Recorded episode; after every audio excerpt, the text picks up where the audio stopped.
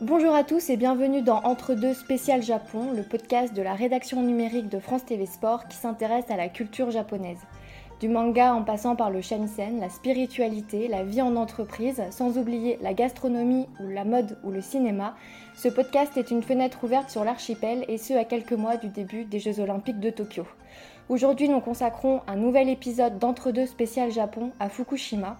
Nous allons revenir sur la journée du 11 mars 2011, date à laquelle un puissant tremblement de terre a secoué l'est de l'archipel nippon, suivi d'un tsunami, puis de l'accident nucléaire de Fukushima, classé 7 sur l'échelle internationale des événements nucléaires, niveau similaire à Tchernobyl. Pour parler de ce sujet, nous avons le plaisir d'accueillir aujourd'hui Jean-François M. Berger, spécialiste du Japon et journaliste pour AsiaList, Japon Info et différentes publications du monde de la recherche. Vous êtes auteur du livre « Le Japon face aux catastrophes naturelles » publié à East Edition. Vos recherches portent sur les risques naturels au Japon, mais aussi sur le nucléaire. Bonjour à vous. Bonjour.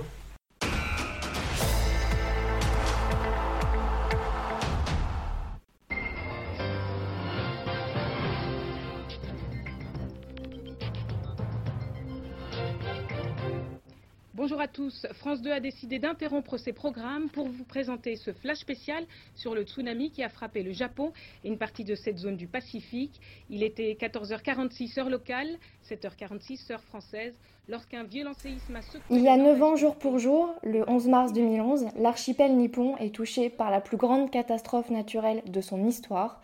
Le pays, pourtant habitué aux catastrophes naturelles, n'a pas su s'armer face à l'intensité du tremblement de terre et du tsunami. Le bilan est lourd, plus de 20 000 morts et disparus. Est-ce que vous pouvez tout d'abord nous rappeler les faits ? Oui, donc tout d'abord, c'est pas la plus grande catastrophe historique en fait. La plus grande catastrophe historique, c'est 1923, donc c'est un grand séisme dans la région autour de Tokyo. Donc là, c'est 105 000 morts, hein, il y a près d'un siècle. Mais c'est quand même une catastrophe majeure hein, de ces dernières décennies. Donc en fait le 11 mars 2011 à 14h46, donc un séisme de magnitude 9 se produit au large dans l'océan à environ une centaine de kilomètres des côtes du Japon. Et ce séisme provoque un tremblement de terre très puissant, très violent et très long également sur une bonne partie de l'archipel. Et donc cela provoque des effondrements de bâtiments directement, des incendies. Donc là, on compte déjà plusieurs centaines de morts uniquement avec ces secousses. Des mouvements de terrain aussi. Et ce séisme provoque également un tsunami. Énorme tsunami qui arrive quelques dizaines de minutes après. Ce tsunami touche l'ensemble des côtes est du Japon. Donc de Hokkaido au nord jusqu'au Okinawa au sud. Mais les vagues sont particulièrement hautes et puissantes dans la région nord-est. Donc... surtout à Iwate au nord, Miyagi et Fukushima. La majorité des gens vont mourir hein, du tsunami. 90% des décès sont dus au tsunami. Ce tsunami provoque également l'accident de Fukushima, puisqu'il touche les réacteurs de la centrale de Fukushima numéro 1, qui compte 6 réacteurs, donc 3 étaient en fonctionnement. Cela provoque la fusion de 3 réacteurs. Et ensuite, une explosion d'hydrogène dans 2 réacteurs qui projettent des matières radioactives dans l'environnement. On parle beaucoup de Fukushima, mais la région la plus touchée est celle de Tohoku, c'est bien ça, qui est située à 130 km de l'épicentre du séisme. Voilà, le Tohoku, en fait, c'est plusieurs départements, dont les départements de Iwate, Miyagi et Fukushima. Il y a également des départements à l'ouest qui font partie du Tohoku. Et Iwate et Miyagi font partie de ce qu'on appelle la région du Sanjiku. Voilà, donc les 3 principaux départements touchés sont ces 3-là, Iwate, Miyagi, Fukushima. Lors des premiers jours suivant la catastrophe, comment les autorités japonaises ont-elles géré les événements ? Pour ce qui est du tsunami, donc là, dès que les autorités ont vu l'ampleur des dégâts, des milliers de policiers, pompiers, médecins, des équipes spécialisées hein, dans les premières heures se sont rendus sur place, en sachant que le territoire dévasté était très large. On compte la superficie inondée, c'est l'équivalent de 5 fois la superficie de Paris, à peu près. Donc c'est vraiment très, très large zone. Donc les autorités se mobilisent assez rapidement. Par exemple, il y a également l'envoi des forces d'autodéfense, donc ce sont les militaires. C'est le ministre qui décide de les envoyer, d'abord 20 000, puis 100 000 une semaine après. Donc c'est eux qui vont être responsables de la plupart des opérations de secours et de recherche. Et en fait, le ministre de la Défense, en 4 minutes après le séisme, il met en place déjà son quartier général. Et 40 minutes après, il tient sa première réunion. Donc c'est assez rapide. Voilà, donc après, bon, tout ne s'est pas forcément passé de manière très fluide, vu l'ampleur aussi de la catastrophe. Mais les autorités ont plutôt été rapides, en tout cas pour ce qui est des dégâts dus au tsunami. Voilà, pour ce qui est de l'accident nucléaire, en revanche, là, la gestion était plus critiquée, notamment la gestion par le gouvernement et le Premier ministre Naoto Kan de l'époque. Et notamment, les critiques mettent en avant le fait qu'il a élargi la zone d'évacuation trop lentement. Alors, le premier jour, il a demandé l'évacuation dans un rayon de 3 km. Ensuite, ce rayon s'est élargi à 20 km quelques jours plus tard. Ensuite, encore quelques jours plus tard, on a inclus des collectivités qui étaient à l'extérieur de ce périmètre. Voilà, alors que, donc selon les critiques, il aurait fallu peut-être envisager le pire des scénarios dès le début et réagir plus rapidement. La centrale a été construite pour résister à un tsunami de 5,7 mètres. Or, le tsunami du 11 mars 2011 en faisait 14. Y a-t-il eu une sous-estimation des risques sur cette digue ? Oui, il y a eu une sous-estimation par TEPCO d'abord. Bon, TEPCO à l'époque était au courant qu'un méga tsunami pouvait se produire sur les côtes. Pas que TEPCO, il y a eu beaucoup d'études là-dessus. Mais TEPCO n'a pas pris assez de précautions. Par ailleurs, donc, TEPCO avait prévu dans ses manuels les mesures à prendre en cas d'accident, mais il n'a pas fait assez d'exercices, par exemple. Donc ça aussi, ça a été une négligence de sa part. Le gouvernement aussi a une part de responsabilité. Par exemple, en 2002, le gouvernement avait proposé à TEPCO de faire une simulation de tsunami qui frapperait les côtes de Fukushima. TEPCO a refusé et le gouvernement n'a pas insisté. Donc les deux sont responsables. Leur responsabilité a été d'ailleurs reconnue par la justice, par plusieurs affaires de justice. D'accord. Même si certaines personnes des cadres de cet opérateur ont été acquittées en 2019. Voilà, donc c'est le cas de 3 anciens responsables, donc le président et 2 vice-présidents, je crois. Donc là, ce sont des affaires individuelles. Donc la responsabilité de TEPCO et du gouvernement a été reconnue, mais au niveau individuel, là, il s'agit du seul procès concernant ces 3 individus, et donc ils ont été effectivement acquittés. Selon eux, il était impossible de prévoir l'accident. Les catastrophes naturelles sont fréquentes au Japon, que ce soit les séismes ou les tsunamis. Fukushima se situe dans une zone où les fréquences des tremblements de terre d'intensité égale ou supérieure au 6e degré sont élevées. Le 6e degré, c'est-à-dire que la position debout est difficile, voire impossible, il peut y avoir des basculements de meubles, voire des projections de meubles, des effondrements de maisons non résistantes et des risques de dégâts sur les maisons résistantes. On peut se demander pourquoi une centrale nucléaire a donc été installée dans cette zone et pourquoi les mesures de protection n'étaient pas plus importantes. Bon, déjà, toutes les centrales nucléaires au Japon sont situées sur les côtes, sur la mer, parce qu'on ne peut pas avoir une source, comme en France par exemple, au bord d'un cours d'eau. Donc déjà, toutes les centrales sont au bord de la mer. Donc le risque tsunami qui existe partout. Que ce soit sur les côtes est comme ouest, même si sur les côtes ouest c'est moins connu. Ensuite, c'est vrai qu'un séisme en fait majeur peut se produire n'importe où au Japon. Même s'il y a certaines zones qui sont plus touchées que d'autres, il peut y en avoir n'importe où. Il y a plus de 2000 failles actives au Japon. Certaines centrales nucléaires, on doute qu'elles soient proches d'une faille sismique. Donc là aussi, il y a des examens très, très stricts aujourd'hui qui déterminent cela. En 2003, un professeur de l'université de Kobe avait déjà évoqué le risque de catastrophes sismiques et nucléaires. Il avait pointé ça en parlant surtout de la centrale nucléaire de Ramaoka, mais ça concerne d'autres centrales nucléaires également. Et il pointait surtout le fait que les centrales nucléaires au Japon ont été construites à partir des années 60. Et en fait, c'est à ce moment-là que naissait à peine le modèle scientifique de la tectonique des plaques. Donc voilà, ça coïncidait avec cette époque-là, donc on ne connaissait pas encore trop comment les séismes se produisaient, etc. Dans votre livre « Le Japon face aux catastrophes naturelles », vous indiquez que les mesures d'alerte étaient défaillantes le 11 mars 2011, qu'il y a eu une sous-évaluation de la taille du tsunami ou encore une information arrivée trop tard. Vous pouvez nous expliquer un petit peu ces éléments ? C'est vrai que l'alerte a été sous-évaluée en fait. C'est dû à la magnitude du séisme. Donc c'est un séisme de magnitude 9, donc extrêmement puissant, un des plus puissants de l'histoire.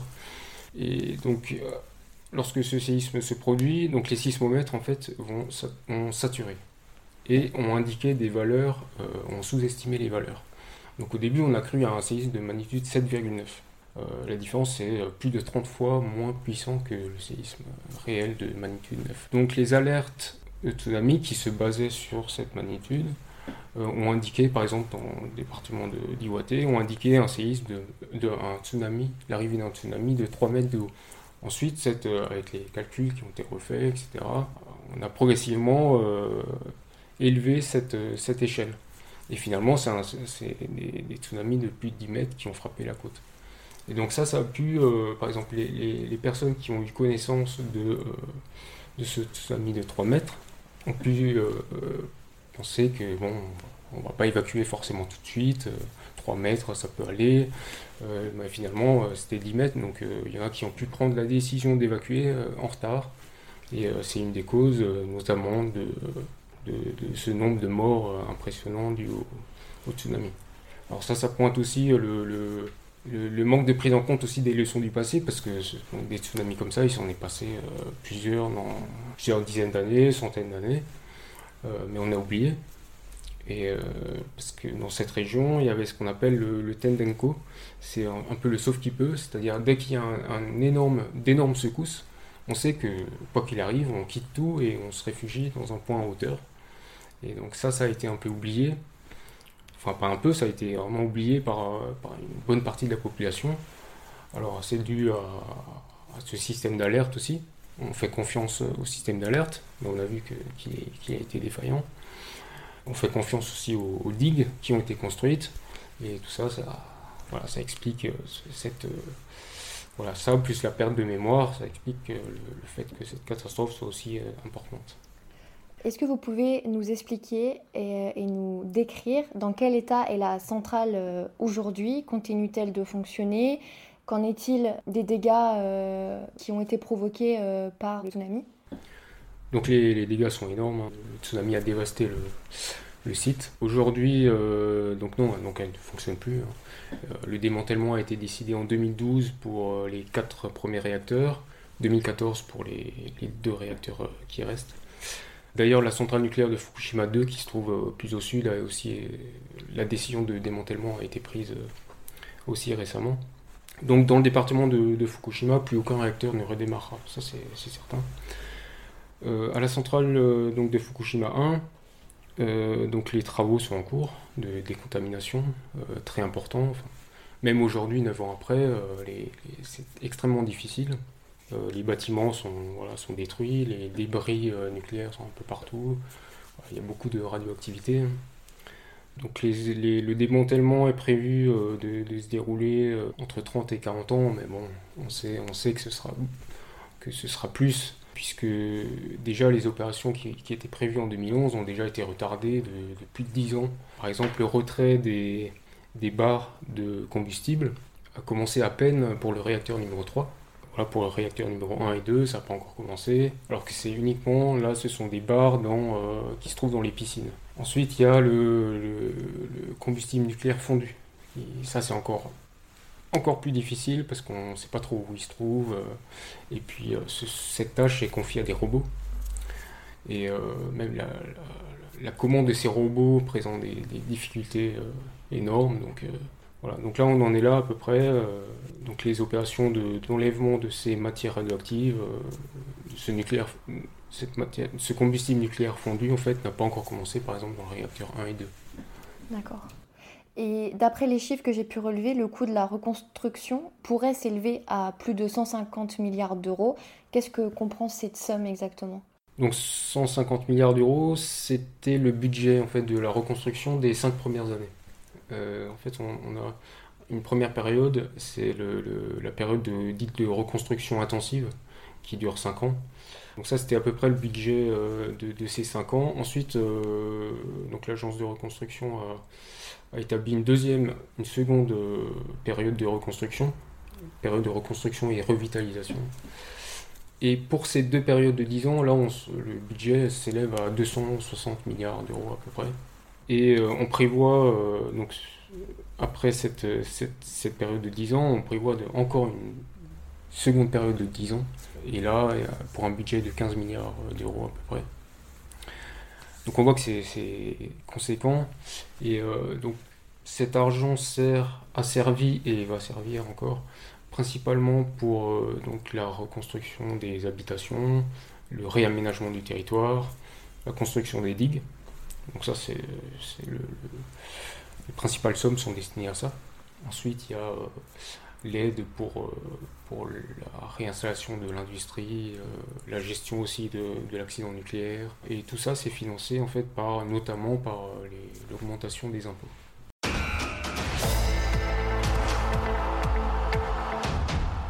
En 2017, la société TEPCO, donc opérateur de la centrale de Fukushima, a commencé à mettre en place le premier tronçon d'un mur de glace souterrain destiné à empêcher que les eaux radioactives ne contaminent l'océan Pacifique. Pouvez-vous nous expliquer en quoi cela consiste-t-il ? Donc ce mur de glace, c'est 1,5 km qui a été construit sous la centrale.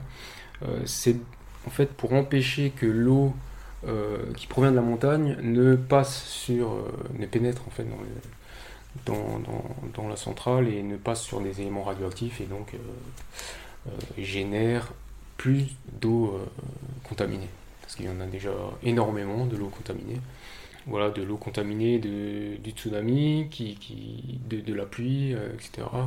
Et puis surtout de l'eau qui permet aujourd'hui encore de refroidir les réacteurs. Je crois que c'est 170 tonnes d'eau par jour qui sont produites. Et donc ce mur a eu une certaine efficacité, puisque je crois que la moitié de la quantité a été réduite d'eau provenant de la montagne et d'eau contaminée. D'ailleurs, à ce propos, les eaux contaminées, donc vous avez parlé justement de celle du tsunami qui a ravagé les installations, une eau qu'il a fallu pomper, assainir et stocker. Il y a aussi celle qui a servi à refroidir les réacteurs et enfin celle qui tombe du ciel et descend de la montagne en amont et se contamine au passage. Une solution avait été évoquée par le ministre de l'Environnement de l'époque, de rejeter cette eau en mer. Qu'en est-il de cette suggestion ? On peut imaginer que cette solution n'est pas sans risque.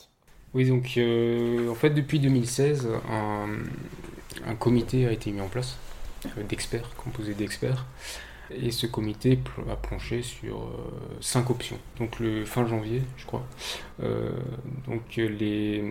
Ce comité a sélectionné 2 options, en précisant que ces 2 options étaient les plus réalistes. Alors soit donc rejeter cette eau qui a été traité auparavant et qui contient donc une matière radioactive, le tritium, qui ne peut pas être séparé. Donc le comité a proposé soit de rejeter cette eau dans la mer, soit de la vaporiser et de rejeter cette vapeur dans l'atmosphère. Donc ces 2 options sont considérées comme les plus réalistes, mais ce comité a estimé quand même que le rejet dans la mer était plus réaliste. Voilà, il a notamment pointé le fait qu'on pourrait mieux le contrôler en fait, et que le nombre d'industries qui seraient touchées par des rumeurs, par exemple, serait un peu moins importante que si on vaporisait cette eau qui contient donc du tritium dans l'atmosphère. D'ailleurs, juste une question par rapport à ça, c'est déjà le cas en fait dans les centrales nucléaires, on rejette un petit peu d'eau dans l'océan en fait, c'est ça. Oui, et la vaporisation aussi. Les deux techniques, ces deux options-là, ont déjà été utilisées dans le passé. Bon, maintenant, ce qui reste à faire pour le gouvernement, c'est de discuter avec notamment les pêcheurs et les populations locales, parce que les pêcheurs donc, de Fukushima et d'autres départements ont déjà été très fortement impactés à la suite de l'accident nucléaire. Maintenant, ça commence à aller mieux pour eux, et maintenant on parle de ça, donc ils s'inquiètent fortement pour parce que si on va rejeter du tritium dans la mer, même si il a été démontré scientifiquement que c'est une quantité infime en termes d'exposition, c'est-à-dire moins que l'exposition en fait naturelle qu'on reçoit tout le monde tous les jours. Cet argument scientifique-là ne suffit pas, il faut vraiment discuter avec eux parce que cela peut engendrer des rumeurs. Ces rumeurs vont amener les gens à acheter moins de poissons, voilà. Et donc ça va impacter aussi l'activité des pêcheurs. Donc ce qui reste à faire vraiment pour le gouvernement actuellement, c'est de discuter, de dialoguer, mais sans faire comprendre que la décision est prise. C'est-à-dire il faut vraiment être dans le dialogue, c'est ce qui est demandé aujourd'hui. Est-ce qu'on sait le temps qu'il faut pour décontaminer une zone, qu'elle ne présente plus de danger pour les habitants, la population? Les données annoncées sont très différentes d'un expert à l'autre, d'un pays à l'autre même. La décontamination déjà a commencé très rapidement. Un peu plus d'un mois après, ça s'est passé à Koriyama. C'était la première zone où on a décontaminé, c'est-à-dire c'est dans une zone en fait qui n'était pas comprise dans la zone d'évacuation. Et donc il y a certaines personnes qui n'ont pas pu évacuer, il y en a qui ont évacué de manière volontaire, d'autres devaient rester sur place. Et donc les habitants ont dit ont demandé aux autorités quand même de décontaminer au moins les cours des écoles, parce que voilà, la vie devait continuer. Donc les premières décontaminations ont été effectuées à Koriyama. Donc on a enlevé une couche de terre en fait, superficielle, quelques centimètres, qu'on a mis dans des sacs ensuite. Et par exemple à Koriyama, donc, il y avait une valeur de 17 millisieverts par an, en sachant que la norme pour décider d'une évacuation, c'était 20 millisieverts, donc c'était un peu en dessous. Et à la suite de ces opérations de décontamination à Koriyama, on est tombé à 2,7 millisieverts par an, donc on voit qu'il y a une certaine efficacité. L'année dernière, il y a eu une publication qui est sortie, qui a fait la synthèse d'une soixantaine, je crois, d'articles scientifiques. Ils ont montré que la décontamination, en fait, était plutôt efficace. Il faut quand même préciser que certaines zones ne sont pas décontaminées, comme les forêts, par exemple. Donc voilà, il y a des zones qui restent fortement contaminées. Mais dans cette zone d'évacuation, donc, qui a été rouverte progressivement depuis 2014, quand une zone est rouverte, c'est-à-dire quand l'évacuation est levée, c'est qu'on est à un niveau inférieur à 20 millisieverts par an. Parfois, on est beaucoup moins. Voilà, donc c'est la norme en fait, qui a été mise en avant par le gouvernement en disant qu'à partir de ce seuil, il n'y a plus de problème. Enfin, on peut vivre en tout cas normalement. Ce seuil d'ailleurs est assez critiqué puisqu'en fait, il a été rehaussé. Auparavant, il était beaucoup plus bas, mais ils l'ont rehaussé. Donc les ONG et les Nations Unies aussi ont assez critiqué ce relèvement du seuil. Mais en tout cas, c'est le seuil qui est aujourd'hui pris en compte pour lever les évacuations. Et aujourd'hui, donc, à l'époque, il y avait 810 km² d'évacuation, de zones évacuées. Et là, il en reste 300, un peu plus de 300 aujourd'hui.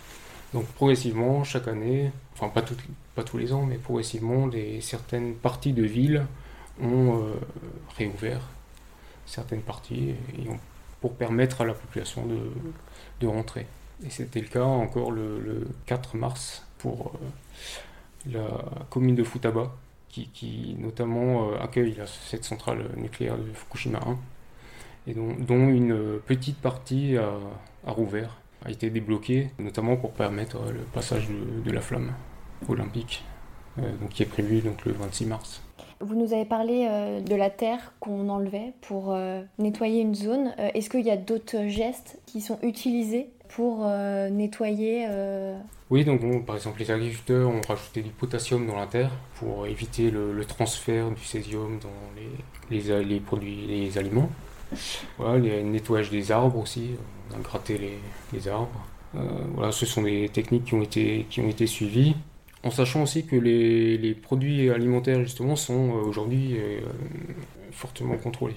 La norme d'ailleurs est, dans ce cas-là, très, très stricte, beaucoup plus stricte même que dans l'Union européenne. Donc le riz, les fruits et légumes, la viande, les poissons de mer ont été contrôlés, et aujourd'hui aucun n'a dépassé ce seuil qui est très strict. Les seuls dépassements de seuil, c'était pour des poissons d'eau douce, mais c'était encore quelques cas. Dans certains documentaires, on peut voir des images de Fukushima assez actuelles. Certaines m'ont assez intriguée, notamment celles où on peut voir de nombreuses bâches vertes retenant des tonnes de terre contaminée. Dans certains documentaires, on lit, où on peut entendre que les bâches vertes ont été installées pour 3 ans et que ça l'a fait par exemple 6 ans aujourd'hui qu'elles sont là et que ce sont les mêmes. Est-ce que vous avez connaissance de ça ? Oui, donc en fait, je pense qu'il s'agit des sacs en fait, qui contiennent cette terre décontaminée.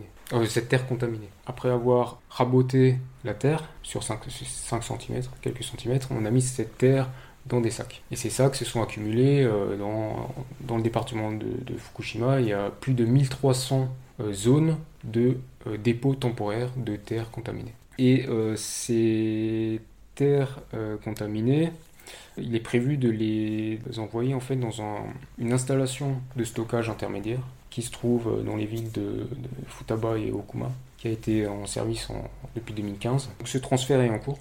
Aujourd'hui, on est à peu près à 50% de ces sacs qui ont été transférés dans ce site d'installation temporaire, notamment les grandes voies de circulation et le parcours.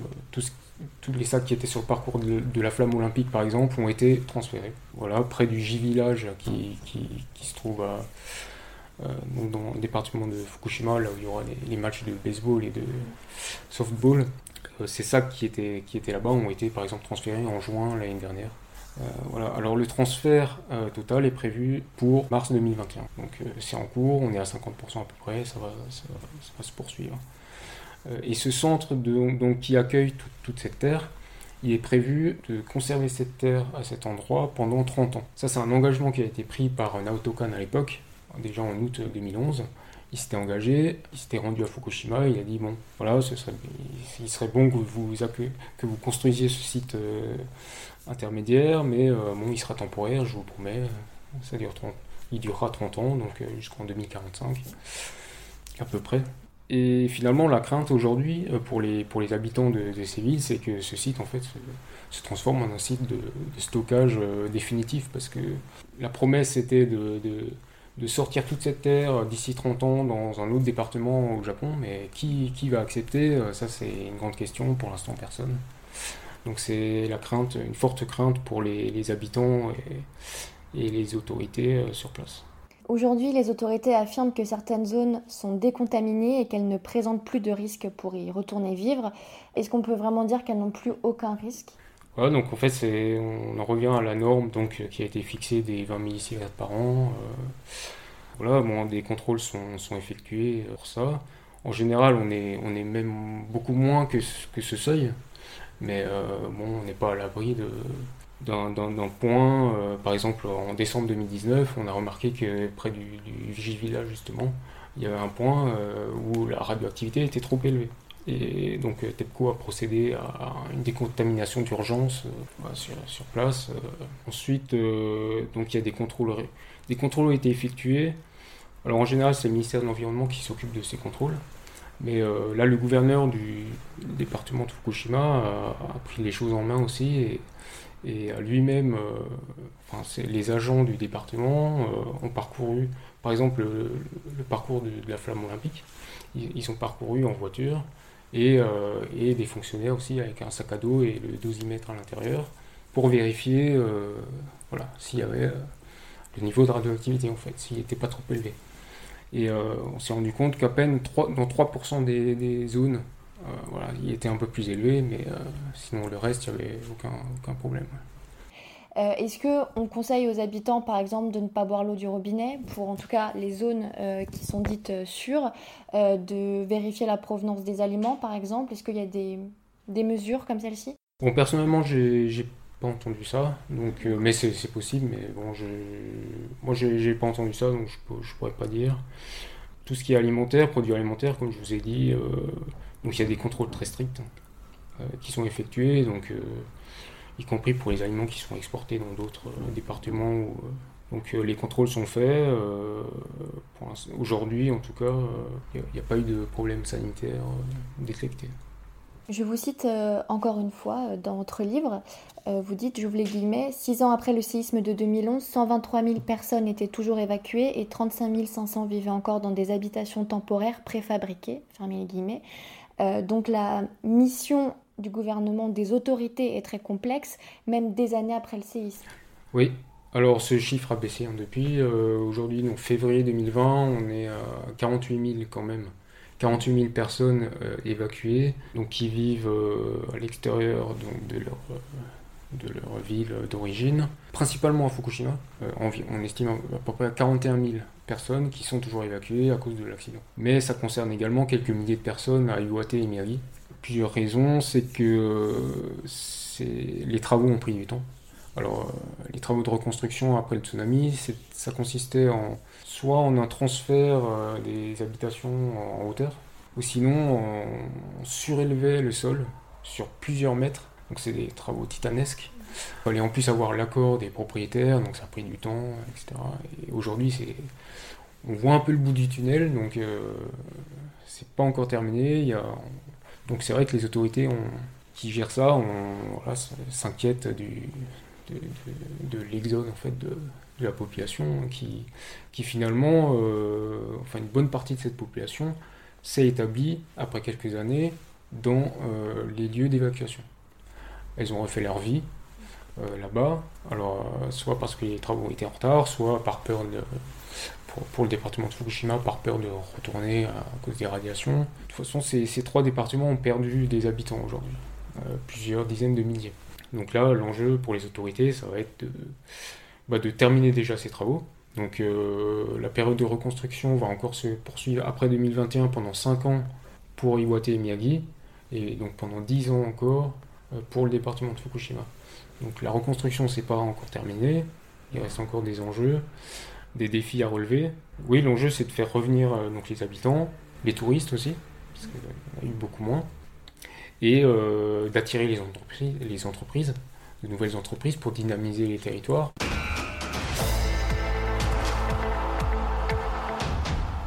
Le Japon a élaboré une véritable politique de prévention et a pris, après chaque grande catastrophe, des mesures et mis en place des plans. Est-ce que vous pouvez nous expliquer ce qu'il en est ? Est-ce que c'est suffisant aussi actuellement selon vous ?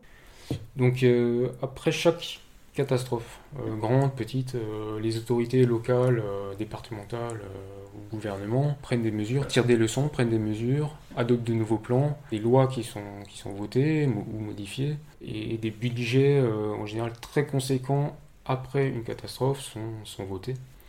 Mais on remarque quand même qu'avec le temps, les budgets deviennent moins importants, voilà, on dépense un peu moins d'argent, et donc voilà, c'est jamais suffisant, à mon avis. Il faudrait tenir un peu ça dans la durée, mais bon, il y a d'autres priorités après qui prennent le dessus. Est-ce que dans le Japon de 2020, on est capable de prévoir ce genre d'événements naturels, séismes, tsunamis ? Alors les séismes, donc il y a des alertes qui sont diffusées. Le problème, c'est qu'en cas de séisme, par exemple, on va prendre l'exemple de Tokyo, s'il y a un séisme directement sous Tokyo, c'est-à-dire avec l'épicentre très proche, l'alerte, on n'aura pas le temps de recevoir l'alerte, c'est-à-dire la Terre va trembler tout de suite. En fait, l'alerte est efficace quand le territoire est plus ou moins loin de l'épicentre.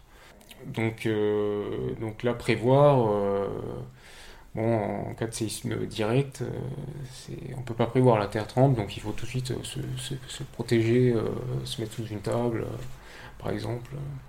Voilà, pour d'autres événements, d'autres aléas, c'est plus facile. Par exemple les typhons n'apparaissent pas en 3 heures, donc on est au courant plusieurs jours avant. La trajectoire, qui peut évoluer, mais est connue à peu près et est réactualisée très fréquemment. C'est diffusé à la télévision, maintenant en anglais depuis quelques années, donc pour les touristes par exemple ça peut être pratique. il y a un suivi assez efficace, même si on a vu quelques typhons qui ont changé de trajectoire, mais bon, ça ce sont des choses qu'on peut prévoir quelques jours, quelques heures avant. Il y a des phénomènes de pluie, les pluies guérilla, on appelle ça, ça se produit pas mal dans les zones très urbanisées comme Tokyo, Osaka. Ça c'est plus difficile à prévoir, ça peut arriver en une heure, une très grande quantité d'eau qui tombe en une heure.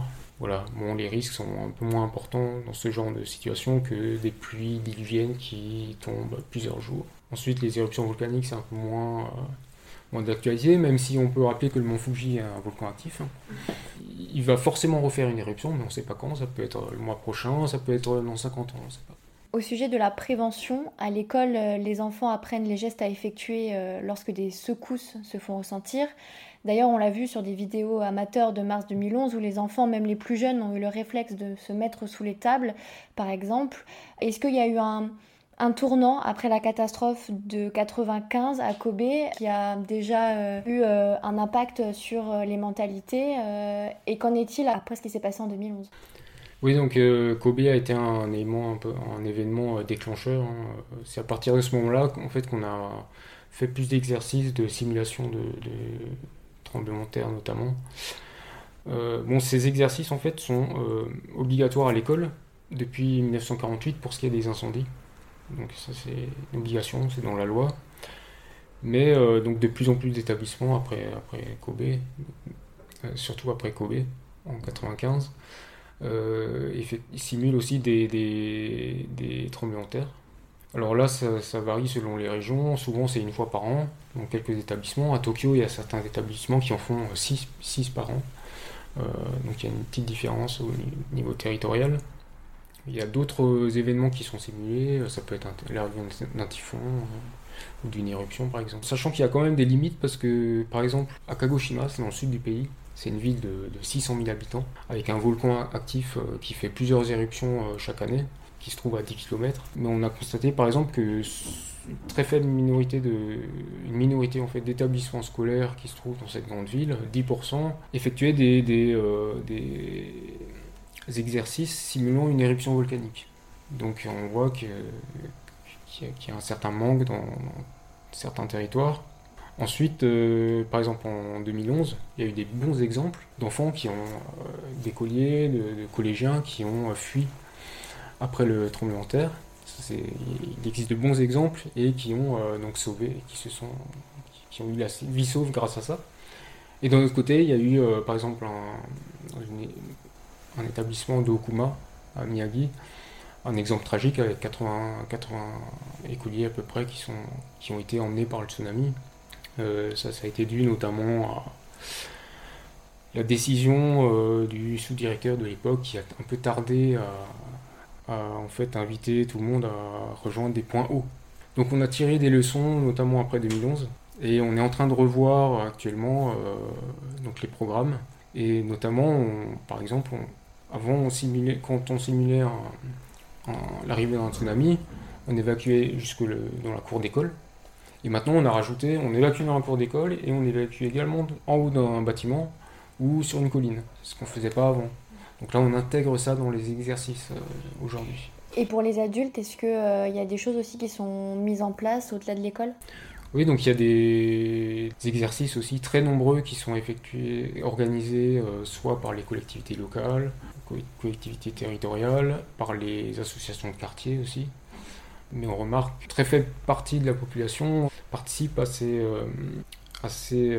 exercices ou à ces cours de secourisme. Par exemple, on estime à peu près, enfin selon les enquêtes, c'est 35% de la population environ qui participe à des activités comme ça. Alors que finalement, 80% de la population a peur de subir une catastrophe naturelle aujourd'hui. Donc on voit le décalage, on a peur, mais finalement on ne fait pas grand-chose.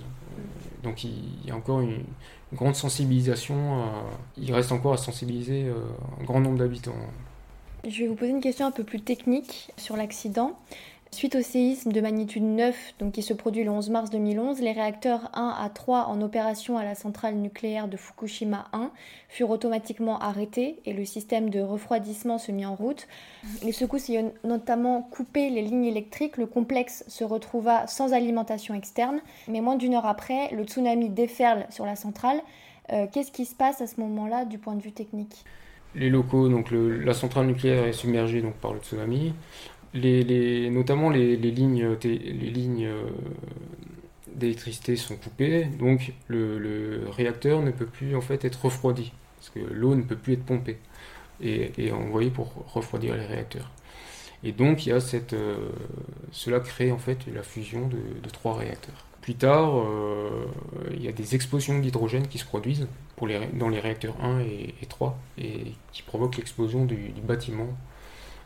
Et c'est ça en fait, cette explosion qui a rejeté des substances radioactives dans l'océan, sur Terre, et dans l'atmosphère. Je vais encore citer une phrase de votre livre. J'ouvre les guillemets. Après cette catastrophe, il fut décidé d'arrêter tous les réacteurs nucléaires pour effectuer des contrôles. En juillet 2012, le rapport d'enquête de la commission indépendante établie par le Parlement indique que la catastrophe était d'origine humaine, donc non naturelle. Autrement dit, l'accident se produisit notamment à cause des négligences de l'opérateur TEPCO et de l'absence d'indépendance du comité de régulation. Pouvez-vous nous détailler cela ? Oui, donc la négligence de TEPCO a été reconnue plusieurs fois depuis, par la justice. Et c'est vrai que c'est une catastrophe en fait, d'origine humaine, puisque justement dû à cette négligence humaine. Donc c'est pas uniquement le tsunami, c'est que TEPCO aurait dû prendre des précautions.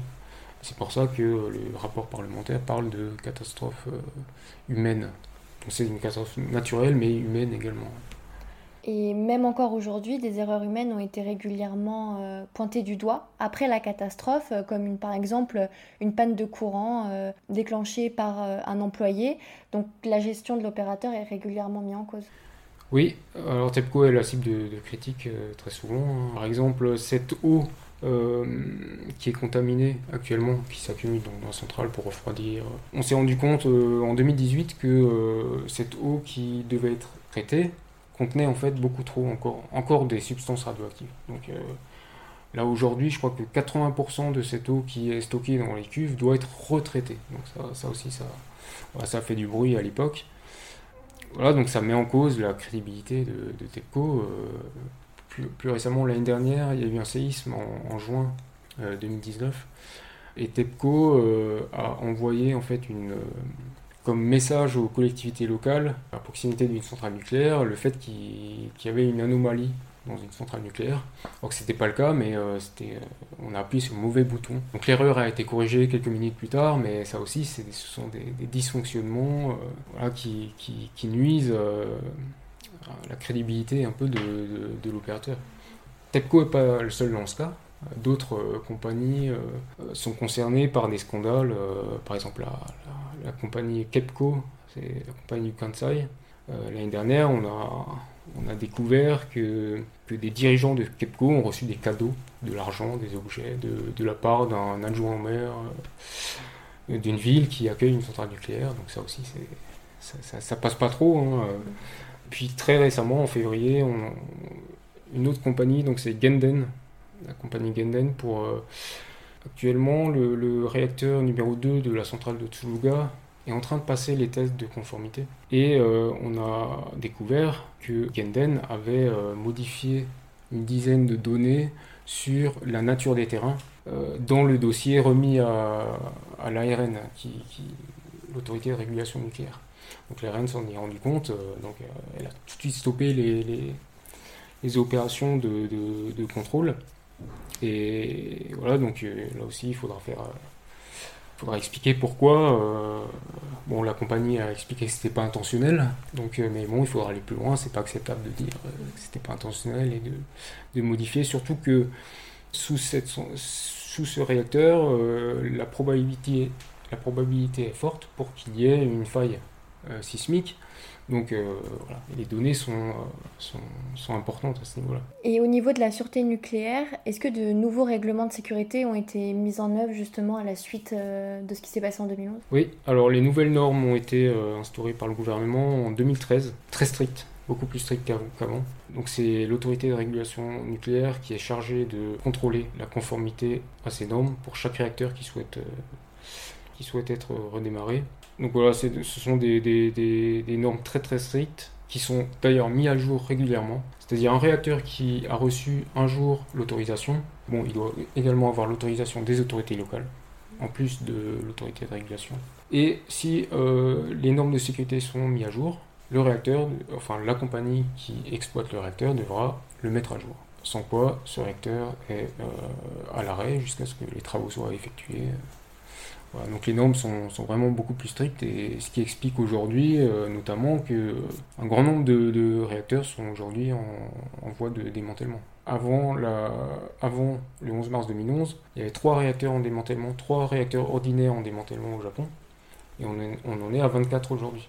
Donc on est passé dans une ère du démantèlement, vraiment. Les mises à jour, elles ont lieu tous les ans, par exemple, ou c'est un peu plus espacé, peut-être ? Il n'y a pas de période spécifique, c'est en fonction des découvertes. Ça peut être des découvertes scientifiques, etc. Voilà, donc il n'y a pas de période, mais dès qu'une découverte est faite, donc, l'autorité va rajouter ses normes dans les critères à respecter. Ouais. Actuellement, il y a aussi certains réacteurs qui ont reçu le feu vert technique et qui ont redémarré devront, à l'avenir, dans quelques mois, commencer à arrêter leur opération parce que, justement, les normes prévues pour faire face à un acte terroriste n'ont pas encore été... les travaux nécessaires n'ont pas encore été achevés pour certains réacteurs. Et le délai était de 5 ans, et là on arrive au bout, et certains réacteurs n'ont pas encore effectué ces travaux, donc certains vont devoir arrêter pendant quelques mois, voire années, avant de se remettre en service. Quand on parle de Fukushima en France, par exemple, on ressent toujours une crainte. En revanche, on a l'impression que les Japonais sont un peu plus détachés par rapport à ça. En tout cas, c'est ce qu'on pourrait croire, en tout cas, de France. Est-ce qu'il y a vraiment une différence entre ce qui est ressenti au niveau international et ce qui est ressenti au niveau de l'archipel ? Alors localement, c'est-à-dire dans le département de Fukushima, c'est une situation qui est très difficile au quotidien pour ces populations, même dans les départements alentours.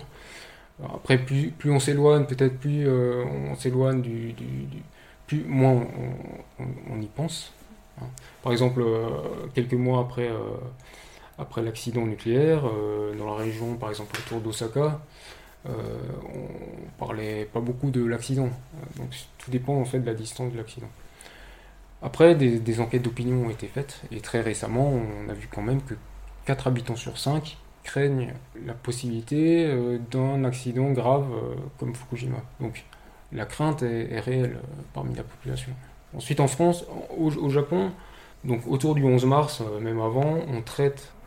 dans les médias par exemple, on traite très largement la catastrophe. C'est-à-dire à la fois les problématiques de reconstruction à Fukushima, mais aussi à Iwate, à Miyagi, le problème de l'érosion de la mémoire aussi, ça c'est quelque chose qui se pose aussi, et l'accident nucléaire. Donc on traite globalement la catastrophe du 11 mars 2011. En France, on a tendance à accentuer l'accident nucléaire. C'est un sujet très important. Mais à certains sujets, comme la reconstruction à Iwate Miyagi, on n'entend pas beaucoup parler. J'ai analysé ça l'année dernière, et 80% des articles sur les sites de presse en ligne traitaient en priorité l'accident nucléaire. Donc c'est un sujet important pour les Français aussi, parce qu'il y a des réacteurs, beaucoup de réacteurs en France. Donc c'est sûr que ça intéresse, mais par exemple le risque sismique en France existe aussi, mais on le sait moins. Voilà, ça pourrait être l'occasion aussi de réfléchir par exemple sur... les risques sismiques en France, et profiter du 11 mars 2011 cet anniversaire pour s'interroger sur, par exemple, la préparation des Français aux risques sismiques, par exemple. On pourrait envisager ça, mais c'est pas fait aujourd'hui. Personnellement, je pense que les rédacteurs en chef ont un rôle à jouer à ce niveau-là, puisque c'est eux qui décident des sujets qui passent ou pas. Donc, mais ça me paraît difficile d'élargir, en tout cas, le point de vue en France. Ouais. Fukushima accueillera des matchs de baseball, notamment lors des JO de 2020 cet été. Il y a la volonté de montrer que la province de Fukushima s'est relevée après cette catastrophe. D'ailleurs, la flamme olympique partira de Fukushima. Donc les symboles sont très forts et très présents. Très fort, oui, c'est vrai. Et donc ces Jeux olympiques sont appelés en fait les Jeux olympiques de la reconstruction, notamment par Shinzo Abe, le Premier ministre. Lui, le gouvernement, les autorités locales sont très enthousiastes du passage de la flamme dans les territoires de Fukushima, et notamment cette flamme passera par l'ensemble des communes qui étaient évacuées. Donc c'est vrai que c'est un symbole. Sauf qu'on ne passera pas, par exemple on a tout nettoyé sur le parcours, on ne passera pas par les endroits où on aura une vue sur les réacteurs actuellement en démantèlement, accidentés, on ne passera pas à côté des sacs, de ces sacs de terre contaminés. Le gouverneur du département de Fukushima souhaitait qu'on montre à la fois, donc c'est vrai, le rétablissement, la reconstruction, ce qui donne aussi de l'espoir et ce qui permet aussi de remercier le pays pour son soutien et le monde entier, parce qu'ils ont reçu beaucoup de soutien. Mais si on ne montre pas les problèmes actuels, voilà, il manque quelque chose. Donc le gouverneur du département de Fukushima voulait montrer ça, mais finalement, lors de la concertation avec les maires des différentes collectivités concernées, finalement, ils ont décidé que cela nuirait à l'image de la région, et ils ont décidé de cacher ces parts d'ombre. Et ce qui explique aussi que dans la population, on est un peu moins enthousiaste. Dans certaines communes, ce sera difficile. Par exemple, dans une commune, il y a plusieurs centaines de personnes qui sont attendues sur le bord de la route, mais on se rend compte que très peu d'habitants vont s'y rendre, parce qu'ils ne pensent pas à la fête, parce que la reconstruction n'est pas terminée. Donc...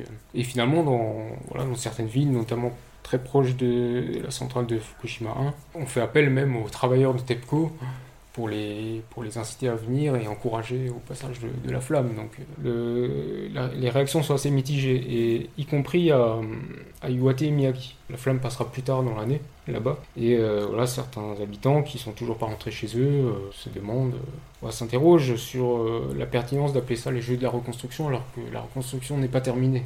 Donc un passage un peu en trompe-l'œil, un peu tronqué, quoi, finalement. Merci beaucoup Jean-François M. Berger de nous avoir expliqué la situation actuelle à Fukushima et quelles sont encore les problématiques sur place. Moi je vous dis à la semaine prochaine pour un nouvel épisode d'Entre deux Spécial Japon. D'ici là, portez-vous bien, sayonara. Merci.